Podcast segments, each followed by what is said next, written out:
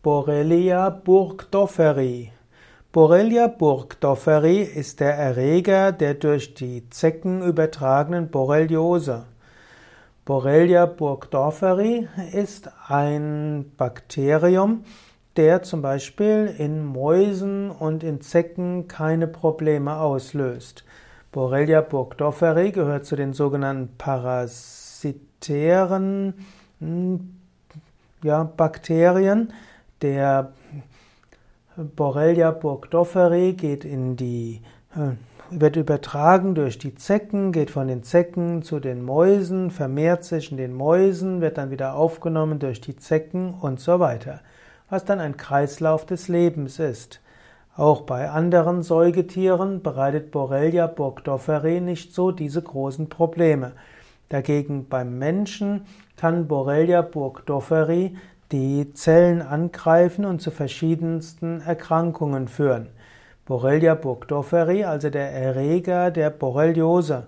Borrelia burgdorferi, also ein Beispiel dafür, dass eine Art Symbiose in einem anderen Lebewesen nicht mehr so gut funktioniert. Gegen Borreliose kann man am besten vorbeugen, indem man in Gegenden, wo es Borreliose gibt, in Gras und in höheres Gras nur geht mit langen Hosen, die in Socken eingegeben werden, und man kann auch mit Kokosöl oder anderen Zeckenabwehrsalben und Sprays versuchen, der Zecken Herr zu werden.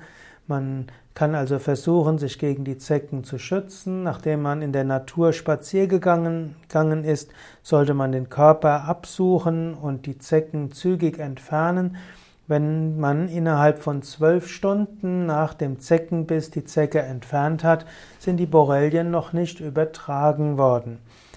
Wenn man allerdings Borreliose hat, dann sollte man zügig Antibiotika nehmen, und je schneller man Antibiotika nimmt, umso schneller werden die Borrelien abgetötet und die Borreliose überwunden. Naturheilkundliche Mittel, wie zum Beispiel Karde, kann man zusätzlich zu den Antibiotika nehmen, aber ich würde empfehlen, die Borrelien zu bekämpfen bei der Borreliose erstmal mit Antibiotika.